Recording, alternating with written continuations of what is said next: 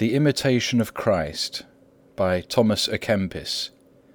Translated by the Rev. William Benham. The First Book. Admonitions profitable for the spiritual life. CHAPTER IV Of prudence in action. We must not trust every word of others or feeling within ourselves, but cautiously and patiently try the matter whether it be of God. Unhappily we are so weak that we find it easier to believe and speak evil of others rather than good.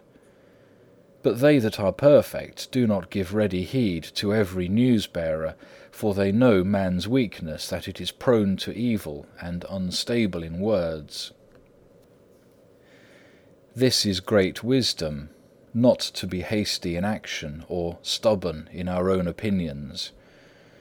A part of this wisdom also is not to believe every word we hear, nor to tell others all that we hear, even though we believe it.